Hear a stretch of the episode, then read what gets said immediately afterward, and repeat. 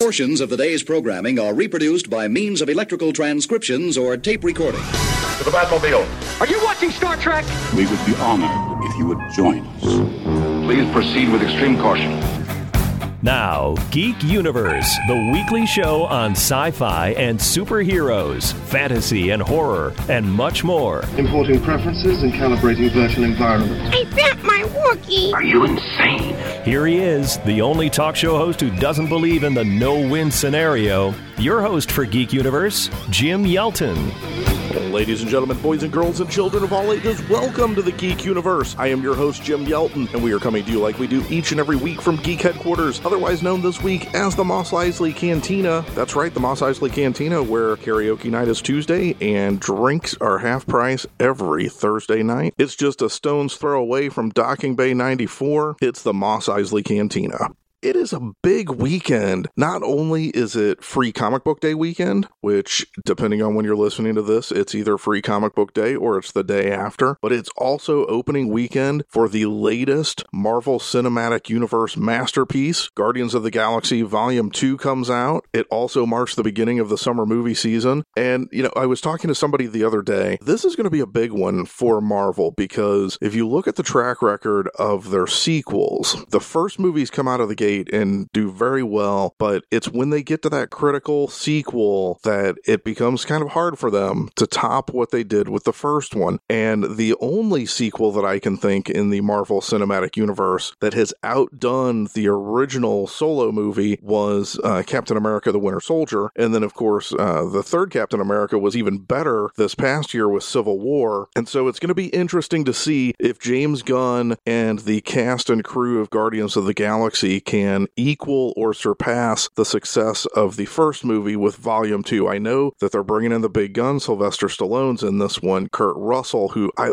man, how do you not love Kurt Russell? And they're just they're pulling out all the stops. It's it's everything that you would expect from a sequel. It's bigger, it's louder, it's more effects, it's bigger story, bigger stakes, more cameos, more Easter eggs, all that sort of jazz. And it's it's going to be interesting to see come Monday if Guardians Volume 2 is going to be bigger than the first one. Like I said, it's also Free Comic Book Day weekend. Did you visit your local comic shop on Free Comic Book Day? Did you take advantage of all the cool freebie comics that were out there? And does it really matter anymore? I mean, I remember when Free Comic Book Day started, it was really to help the retailers and get people into the stores and get them acquainted with their local comic book shops. And now I think because the the audience is it's either there or it's not. And I think that it's still a cool thing to go do for free comic book day but i still i question whether it's needed as much as it was 10 15 years ago. Uh, if you've got an opinion on that go to our facebook page and let me know. If you're a retailer let me know what the turnout was for your free comic book day. Let me know if it matters to you in the grand scheme of things. And if you're a reader does it really matter that you get to go in and take advantage of these special issues when you're reading what you're reading? Do do the the special issues get you interested in, in a book that you might not be reading at the, the time. So go to Facebook, let me know.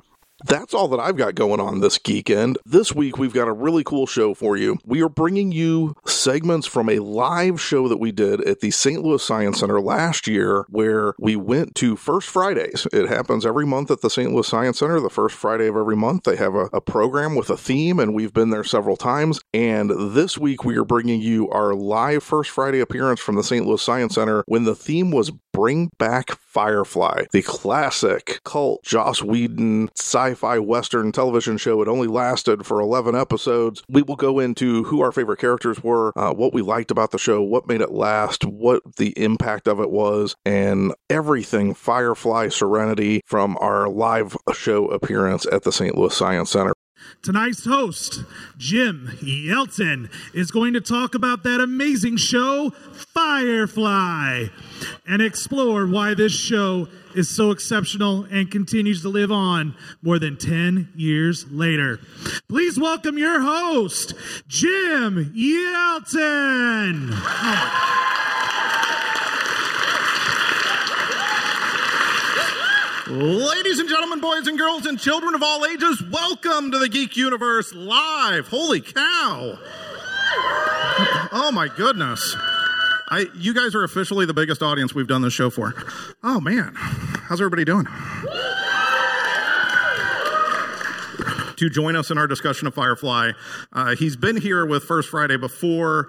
He is a fantastic fount of information and fandom. Please welcome Mr. Dan, Dr. Dan Yezbick. I almost forgot the doctor part. Like, that's the most please. important. Hello, everybody. Dr. Dan Yezbick. I knew I was going to mess up the introduction. Did I get the name Thank right you, at least? Yeah, it's just fine. And It's please, Dan, just, right? Just Dan is good. Yes, Okay. definitely. I was Definitely. worried. I was practicing all, All day. those Dan. people who clapped when I came up, the, uh, I'll pay you outside. Thank you. we were talking before the show started. Yes. This is amazing. Uh, yes. That not only is this amazing that this many people showed up for a show hosted by a guy they don't know, but they showed up to talk about a show that was on only 11 episodes of the 13 aired. Correct. And Out of order. Out of order. Without a pilot. the the pilot was not the first episode that aired and and that was something i wanted to kind of kick off because like i said in the intro my first experience was watching it the very first night it premiered and the train job is one of my favorite episodes Mm, Mine too. but it was very weird when I found out that was not the, the originally intended first episode. And later on, when they showed the pilot, I was like, wow, this is weird. Like, Fox is going to totally kill the show. Well, it's Fox. That's what. Well, that's that- true. That's kind of what true. happens. But that was before we knew. Correct. Correct. We, we didn't have that idea. Uh, what was your first experience with Firefly? My first experience is really interesting. I have, uh, first of all, before I say anything about my first experience, I'm having a wonderful experience here, and I'm just having fun talking to so many people who have, who are, they're not brown coats, they're like brown bloods. They've got it in their veins. so it's really, really fun to meet the hardcore, the cult. Hello, cult. It's nice to meet you all, especially this kid right here. It's just, you can tell it's serious. all right, my, I love my first Firefly experience because I will admit I was almost utterly ignorant of the show, as were so many people, and I was teaching a class in science fiction. Shame on me for not knowing it. And uh, my students said, "You got to see this show," and I said, "Okay." And they said, "But don't don't watch it on TV. We have tapes." And we'll give them to you in the right order. But you can only have the tapes if you promise to watch them in the right order. And then they said, and, and one of us who is rich has ordered the unaired episodes from Canada. And if he likes you, he'll let you have those too. and that's when I knew I was dealing with a very special group of people. Uh, uh, but after, and they gave me the pilot in the right order, and I, I sat, came home that night with my wife, and I said, "My students gave me a tape, dear. Want to want to watch it?" And when she knows to run, when I say things like that, uh, and not, uh, we just loved it from the beginning. And we said, "How soon can we get more? And t- who do we have to pay? And who gets an A for giving us these tapes?" And it pretty much took over from there.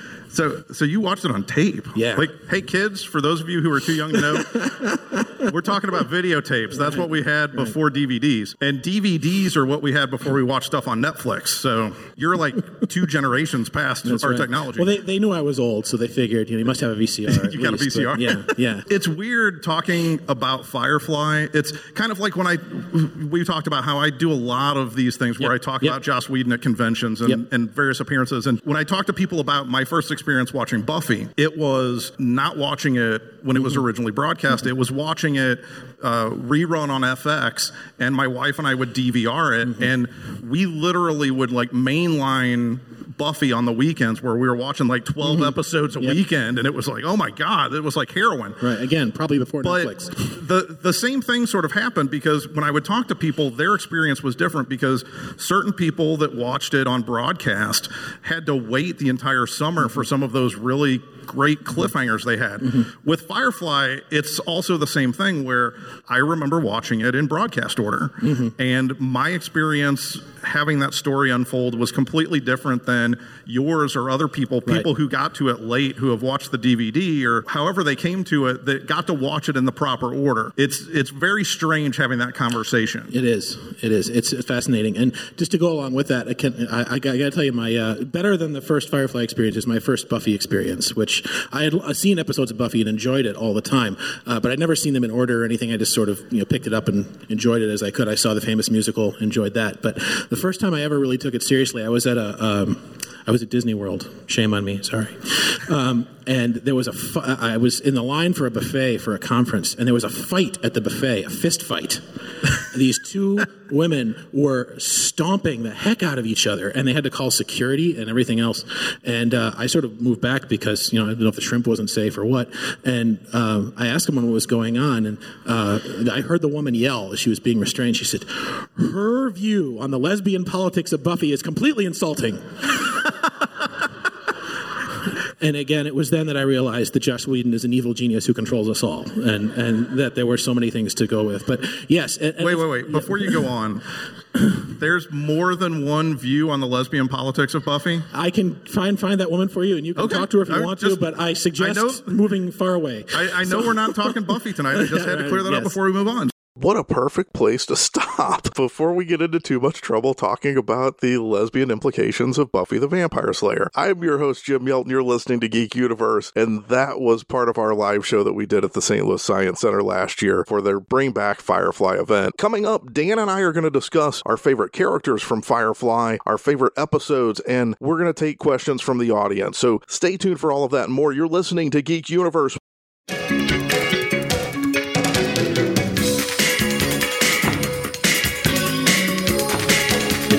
Making geekdom cool, one embarrassing moment at a time. If people spend less time thinking about sex and more time concentrating on comic books, we'd have far fewer of these embarrassing moments. Once again, here's Jim Yelton.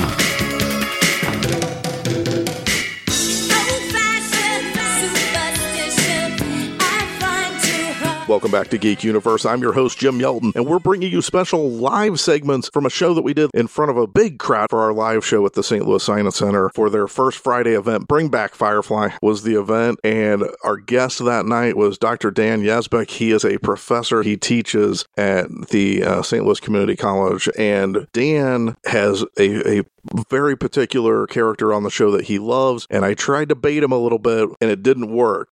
The other thing I liked is that, like, like you said, you watched it largely with your wife, right? Yeah. And so did I. And it was we we all, we sort of we had already been married. We were already deeply in love. But I think our love got stronger with Firefly. There was something there because she's she tolerates my geekitude and doesn't talk about it in public with her friends, and that's fine.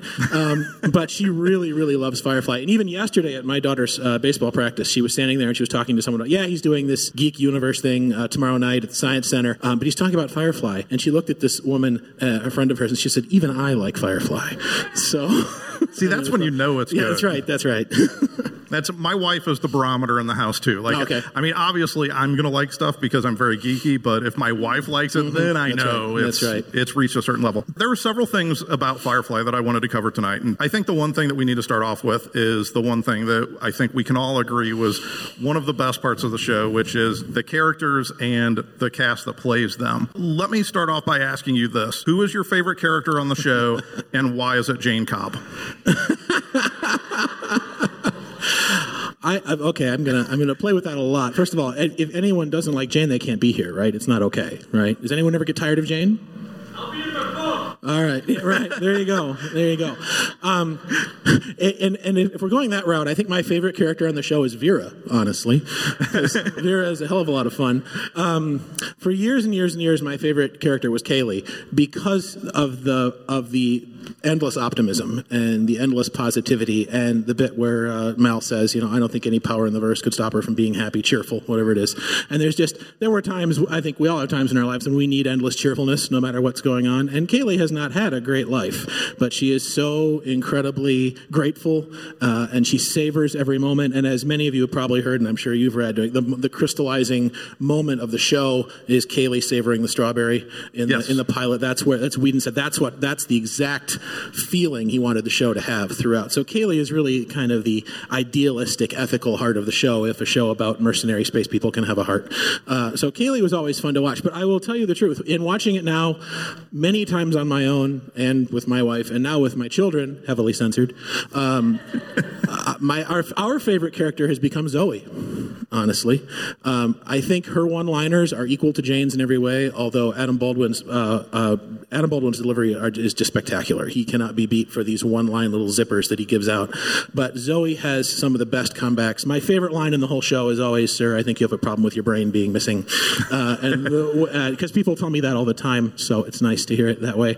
Um, uh, uh, also, when she gets shot in the chest, and there's not even a moment of regret. It's like, uh, "You're right, this is a bad idea. Thanks for saying so, sir." Uh, just little little one liners like that are, are, just fantastic. So, Jayne is Jayne is magnificent. I loved. I I mean, I I absolutely love them all, especially Vera. You're listening to Geek Universe with Jim Yelton. That's Dr. Dan Yezbick from our special live show that we did at the St. Louis Science Center First Friday event, Bring Back Firefly. We're going to have more with Dan as we get a little bit deeper into the cast and characters. We're also going to talk about some of our favorite moments and episodes from Firefly, and we're going to take questions from the audience that was there, 300 strong, to see our live show at the St. Louis Science Center. But before we get back to that, if you're a listener of the show or the podcast, you know that at our live event, events, we play Trivia Thunderdome. That's right, your chance as a listener in the audience to get up and participate in some great trivia games. And we're actually going to bring the Trivia Thunderdome from the live show to the radio. So go to our website, geekuniverseshow.com, click on the Trivia Thunderdome tab, and find out how you can be a part of all of the fun, excitement, and prizes that we're going to be giving away to some lucky listeners who play Trivia Thunderdome. And maybe, just maybe, you'll get a shot at the title. And now let's get back to more from our live show at the St. Louis Science Center with Dr. Dan Yezbick. That's the tough thing about it because, you know, I was facetiously asking about Jayne, but for me, like Firefly is of, of all of Joss's shows, mm-hmm. and trust me, we're going to get to this later on. When I say Joss's show, I mean, I understand there's a lot of people behind the scenes that helped him make the show great, and we'll talk about that. But of all the shows, Firefly is the one where it's really hard for me to nail down who my favorite is. I agree. Because that cast is so good mm-hmm. playing those characters. Mm-hmm. And I think that to me was one of the reasons why I latched onto it so early. We can talk about me watching episodes out of order and the story kind of not making mm-hmm. Sense in places, but the characters always made mm-hmm. sense to me. Mm-hmm. And I got them from that very first airing of the train job, who these characters were mm-hmm. and how perfectly cast all of these people yes. were. And I would love to ask Joss this. I think he probably feels that there was some level of luck that was involved with it. But I know from my background, I've done a lot of stage work and I've directed a lot of stuff, and casting is tough. It is. And it you don't always get the perfect person walking through the door. And. I just think that was the luckiest break he got with the show was finding that group of people to play these parts. I agree. I think Joss Whedon's luck should be bottled and sold to the public because the way he can, he, uh, you're right, casting is kind of an art form, and he um, has over the years managed to evolve it to this sort of level of magic that's really something. And when you read about a lot of the on-set experiences of Firefly, you get everyone says the same thing. They all say it was special, not because it was canceled and it's become the great martyred piece of art that Fox couldn't understand, but because they were all having so much fun together. And that doesn't always happen on uh, anyone who's ever worked creatively with a group of people. It's usually not a fun experience. and uh, in this case, they just said over and over again, it was fun to be there every day. Even all the guest stars who would show up said over and over again, we can't believe how much fun it is to be with these people. We always wanted to come back uh, and play again because uh, Christina Hendricks has said that. The man who played uh, Niska has said that. I can't think of his name right now. Uh, but they all just said, please don't kill me because I want to come back on the show again. And one of the most interesting casting choices was they originally had someone else for Inara, right? Someone yes. from, yeah. Uh, and at the last minute, that person pulled out and they pulled in a brand new actress who just graduated Juilliard. Uh, and that's how he got Morena Baccarin, uh, which is very, very exciting. And you can tell that she's sort of being helped through every, you can tell, you can see Mal is, is giving her a lot of attention, a lot of cues to play off of. She doesn't need them. She's an actress of steel. But when you really know that she's kind of the newbie. She and Kaylee are the two newbies. You can really see them all building this new kind of company together. So it's very special to watch. Well, I think you hit on the, the big point because, you know, again, looking at, at the backstage of how you create a show like this and, and the pressures and the long hours mm-hmm. and everything. Right the fact that I think all of those people would tell you that was probably one of the best groups of people they've yes. ever worked with, and they're all friends, and they're still friends yes. to the point where you know if if you follow any of these people on Twitter or Facebook, like you'll see every once in a while, like they just go have a a barbecue together. Like they're just hanging out at somebody's house. If they're all in LA at the same time, they just get together just for the heck of it. And you don't hear that about other shows. No, and Whedon has that gift too. He's always bringing people in from other projects and mixing and marching. I mean, to get to get the guy who played Malcolm Reynolds to play uh, Dogberry in Much Ado About Nothing. I mean, to get him to move from Shakespeare in his house, you can tell there's a really intimate family of uh, artists and creators working there. So it's always really fun to see. And I know you all follow them on Twitter, right? You follow them all, right? You're supposed to. That's the rule. All right. I see people on their phones now, so I know right. they're if they're you not don't believe following what these geeks are saying about you right now. they're either talking about the show or they're like, "Oh yeah, I got to go follow." what is it? Nathan Fillion. Okay. I'm Jim Yelton. You're listening to Geek Universe, our special live show that we did at the St. Louis Science Center during their first Friday event for Bring Back Firefly. We'll have more, including Dan and I looking at our favorite episodes and some questions from the audience. That's all coming up when we return with Geek Universe.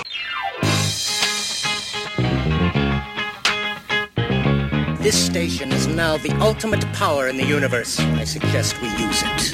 You're listening to Geek Universe. Once again, here's Jim Yelton.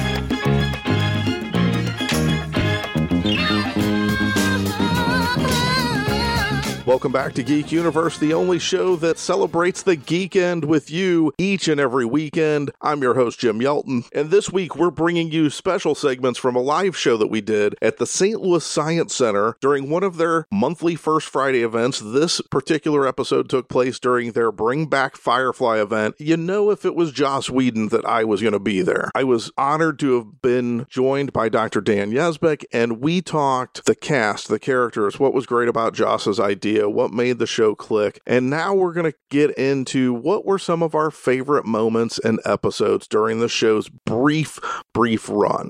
My favorite episode is Objects in Space. No one? Right, thank you, thank you. Um, it's a delayed reaction. Right. Well, again, again, they're being paid.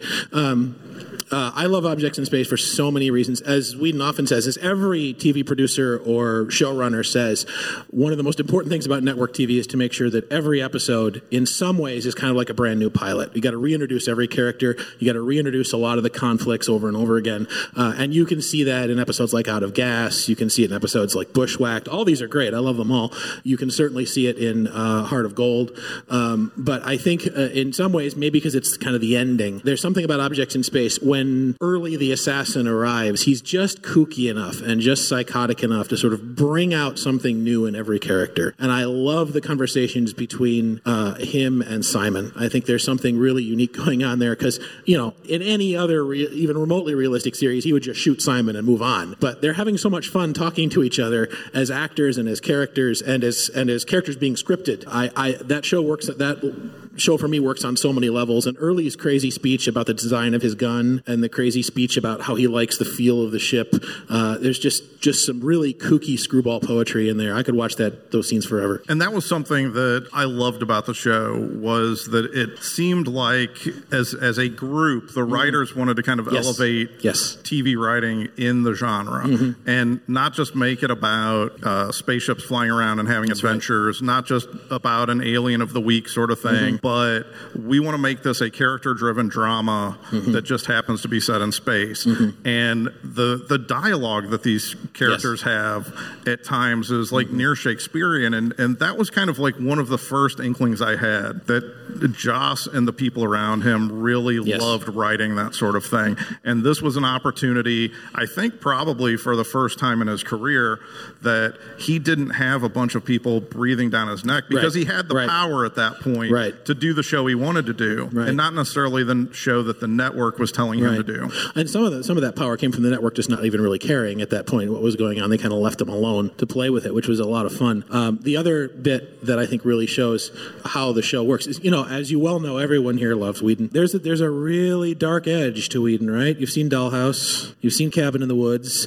There's some real, it's some fun, He- he rich, goes some dark places, yeah. He goes some dark places, and there's a couple dark moments in uh, in several episodes of Firefly where you just wonder, like, is this is uh, I, I, I really want to laugh right now, but I can't. And the the moment when uh, River becomes the ship and is Serenity and is talking to him back and forth, there those are really chilling, creepy moments. So and, and and of course, so much of the movie Serenity is full of horrors. So there's lots of that to play with too. Well, the idea that he could actually do the Reavers the way he wanted Yes, to do them. yes, yes. they all they all look like Fox executives, by the way, all the Reavers. So. Uh, I don't want to run out of time before we, we give people a chance to to say what's on their mind. But uh, a couple of things I want to cover real quick. So I tend to like to point out writers and writing and, and how great they are. And Firefly, I think of the shows he was doing at the time because we talked about Mhm, this yes. before we came on. If you look at the time period, he had Buffy and Angel on. Buffy was wrapping up.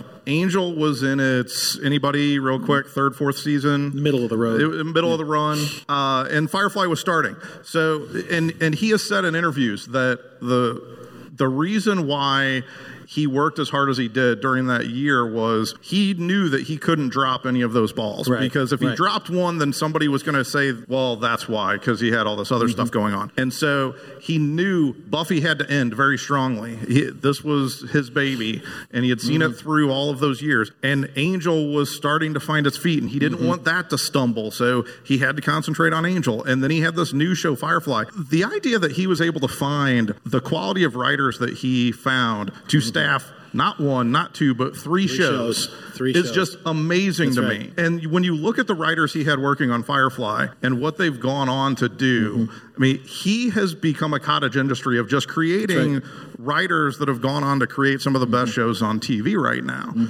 And I love that about Firefly. I I dare say that the 13 episodes of Firefly they did are some of the strongest episodic writing Mm-hmm. from beginning to end of a 13 episode run that I've seen ever. Yeah, I, I would completely agree with that. And I've, I've been teaching screenwriting for years, so I've read a lot of really bad science fiction scripts. Um, and I, every student, when I show them an episode of Firefly, they go, "Oh, okay, right. We don't have to explain how every computer works. Okay, that's good to know." But yeah, there's there's a freshness to Firefly. It was also a freshness at the time because Buffy was deeply invested in its Buffyverse, right?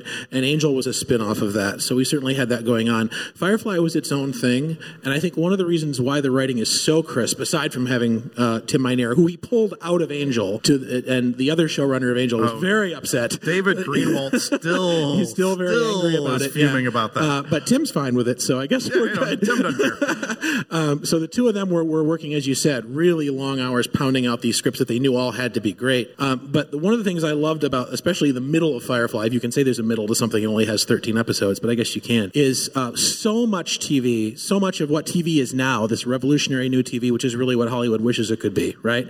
Where you sit there and you binge watch whole seasons of whatever it's going to be, Game of Thrones or The Blacklist or Scandal or whatever. It's all about power. It's about people fighting for power, about people trying to take power. And Firefly is a show about people who have no power. None of them. And there's something that a lot of people can identify with, and it frees up the script writing. It frees up the story. It frees up the dialogue for a lot of wit, for a lot of banter, for a lot of humor, dark and otherwise, um, because every one of them represents something that people with power don't care about.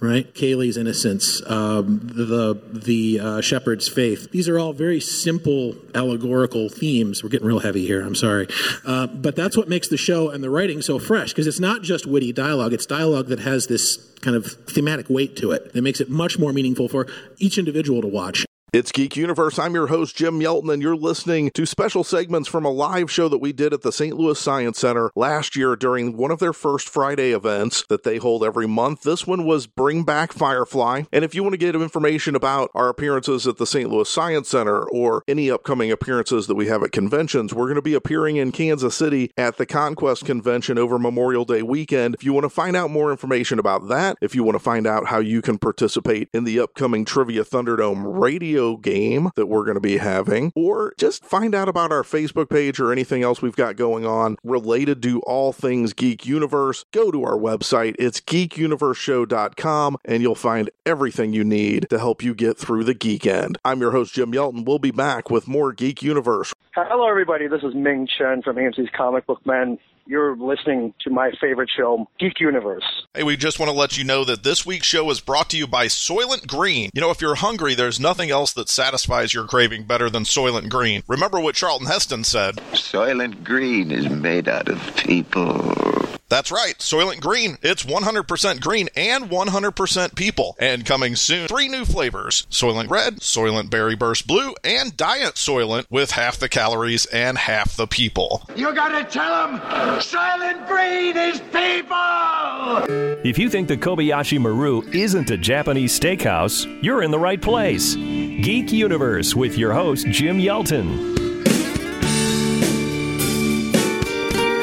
Welcome back to Geek Universe. I'm your host, Jim Yelton, and we're bringing you this week special segments from a live show that we did at the St. Louis Science Center during their great First Friday events. We've been there several times. We've done episodes of the show there live or uh, The Walking Dead and Sherlock. Those are going to be coming up in the next couple of weeks, and we are going to be coming back for more First Friday events. I know that coming up, we've got the DC versus Marvel event. We're doing Mystery Science Theater 3000. Obviously, if you've been listening to this episode, you know that my love of Joss Whedon has no bounds, and they're doing Buffy the Vampire Slayer this year at the Science Center, so I will be back doing a huge episode about Buffy. And as you're listening to this, we just finished an episode during their Hunger Games First Friday, so stay tuned for that. That's going to be coming up in the near future as we talk all things Hunger Games. But right now, we're talking Firefly, and let's get back to the discussion. From the very beginning, it seemed like they stuck a claim to a, a thematic way that they were going to tell a story, and that Mal has a very specific point of view Mm-hmm. that he is not going to waver from, right? No matter what happens, and as an audience, you're just going to watch this journey he goes on Mm-hmm. along with his crew, and he's kind of pulling them along. And I loved the idea, and, and I've said this uh, at other appearances. To me, the Buffy and Angel and Firefly are all of one piece Mm-hmm. in a way. I always feel like, and, and this is not like I'm making any big revelation. Buffy to me was always what it was meant to be. It's about growing up. It's about becoming responsible, becoming an adult. You know, it, it's you're struggling to find your place in the world, and you realize this is what my gift is. She gets a job. Right. I mean, it, whenever, grad- whenever I say she gets Yeah. a job, everybody's like at the Double Meat Palace, and I'm like, no, not at the Double Meat Palace. I'm, she, her job is to be a The slayer. And you, once you come to that realization, you take some responsibility for that. And you know, your your family is your friends, Mm-hmm. which is is it very much at that point in your life. Angel is very much to me about getting past that and becoming more of an adult and becoming a family Mm-hmm. and and taking responsibility for your family. And the the one thing that I always point to is towards the end of the run when Angel ends up taking over Wolfram and Hart because Mm-hmm. that to me is like a lot of us in life where once we sort of become a, a middle-aged person, we start making choices because that's what we have to do for our That's family. right. It's not necessarily what we want to do. It's not necessarily the best choice, but it's what we have to do. And, and Angel, I felt like was about that. It was about mm-hmm. making choices that aren't necessarily the best for you, but they're the best for the people around you. Firefly to me was taking that to the more macrocosmic level mm-hmm. of sure. now we're about everything else around us. Mm-hmm. Now we're, you know, and and I think it's very weird that we're talking about this in a political year, but you know, it's it's about having that kind of realization that it's not just about me and my family, it's about leaving a legacy. It's about am I going to leave the mm-hmm. world a better place because I was here? And that to me was always what Mal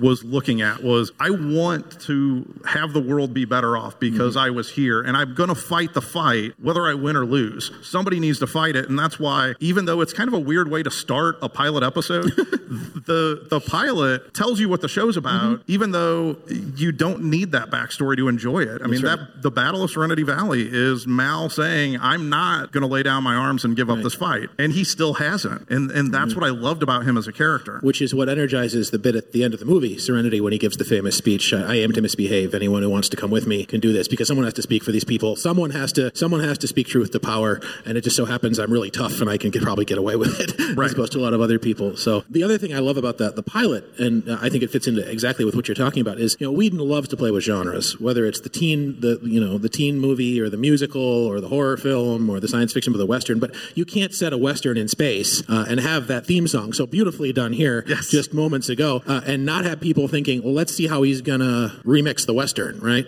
And when you've got the war, which is really the Civil War, right? And you've got Mal in his brown coat instead of Clint Eastwood walking around in his in his uh, in his Confederate outfit. I mean, he's constantly playing with different ways of looking at other kinds of media and other kinds of stories. And I think that's really important. That's what, uh, one of my students said it best. He said, the great thing about Firefly is it's Buzz and Woody's impossible love child.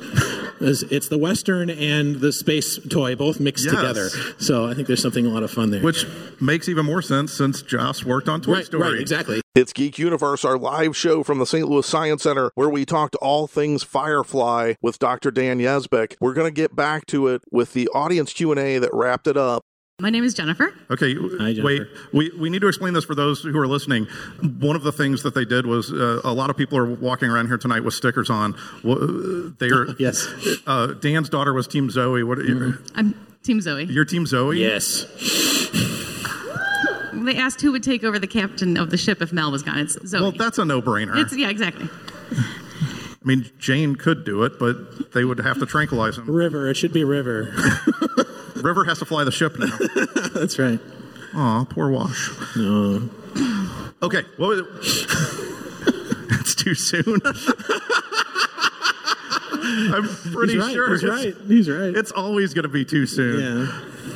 What was your? So my question is, as you were talking about the fact that he had Firefly going on at the same time as Buffy and Angel, I started thinking of Shonda Rhimes, who has very successfully had her Shondaland and you know TGIT. It made me think she's seen a, a level of commercial success that I think Joss Yes. never did. Yes. Um, and being um, a broadcast watcher of Buffy and understanding the pain of watching my beloved shows be booed by friends, having to explain I watch a show called Buffy and it's Oh. They're not your legitimate and yeah. and so I guess my question is do you think it was just we weren't ready for the type of dominance or TV land to be dominated by a certain type of creative producer at that time? Or is it what Joss does and who he is and what hmm. topics he delves into that we will never sort of fully embrace commercially to be the type of success that we see with Grey's Anatomy and How to Get Away with Murder? I have a very clear answer to that, but I'm going to let you take a Oh, shot first. Thank you. So it's a fabulous question, and I really appreciate it. And I I think one of the things that the brown coats I've met are most concerned with is the difference between creative success and commercial success. That Joss Whedon has certainly had commercial success. In fact, for a time, briefly, uh, recently, he was the most successful Hollywood director ever after the Avengers. Right? Yes. huge, uh, so he could do what he wanted, and then he did Ultron, and we've forgiven him, and we move on.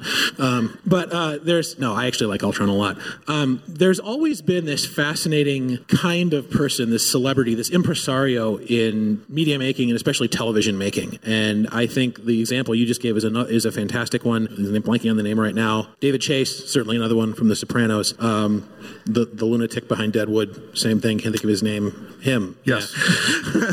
uh, and not Da- he's another David, but he's not yeah, David Chase. David, oh, jeez, yeah. It's, sorry, long day. Um, but yes, so uh, uh, Whedon, I think, is he seems to be the happiest of those people.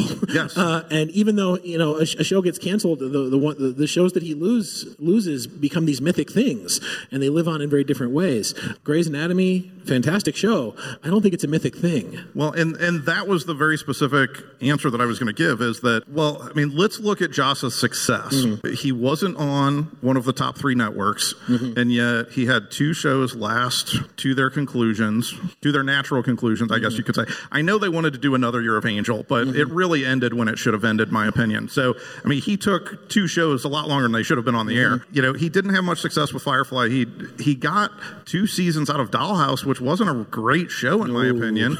and here's the the ultimate thing: if you want to talk about the level of success and compare Shonda Rhimes to Joss Whedon, nobody going to any conventions or events like this dressing as either McSteamy or McDreamy. I have seen multiple Kaylees, multiple Jaynes. I've seen Mal. I've seen Inara. I've seen people who love the show so much that they will dress as the characters. I don't care how much people love Grey's Anatomy. They're not dressing up as the characters and going out in public. So Not not not part of the geek universe. they can bite me. They are not part of the geek universe.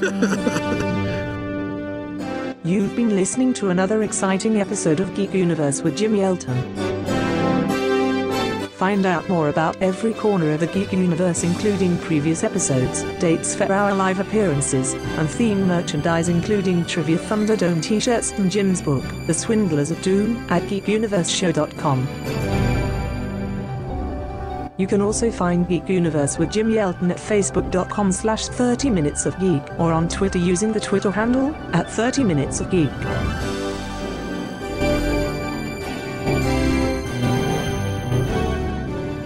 Geek Universe with Jim Yelton is a production of Midnight Entertainment LLC. This episode is copyright 2017, all rights reserved. Well, kids, that's all you get. That's it. Read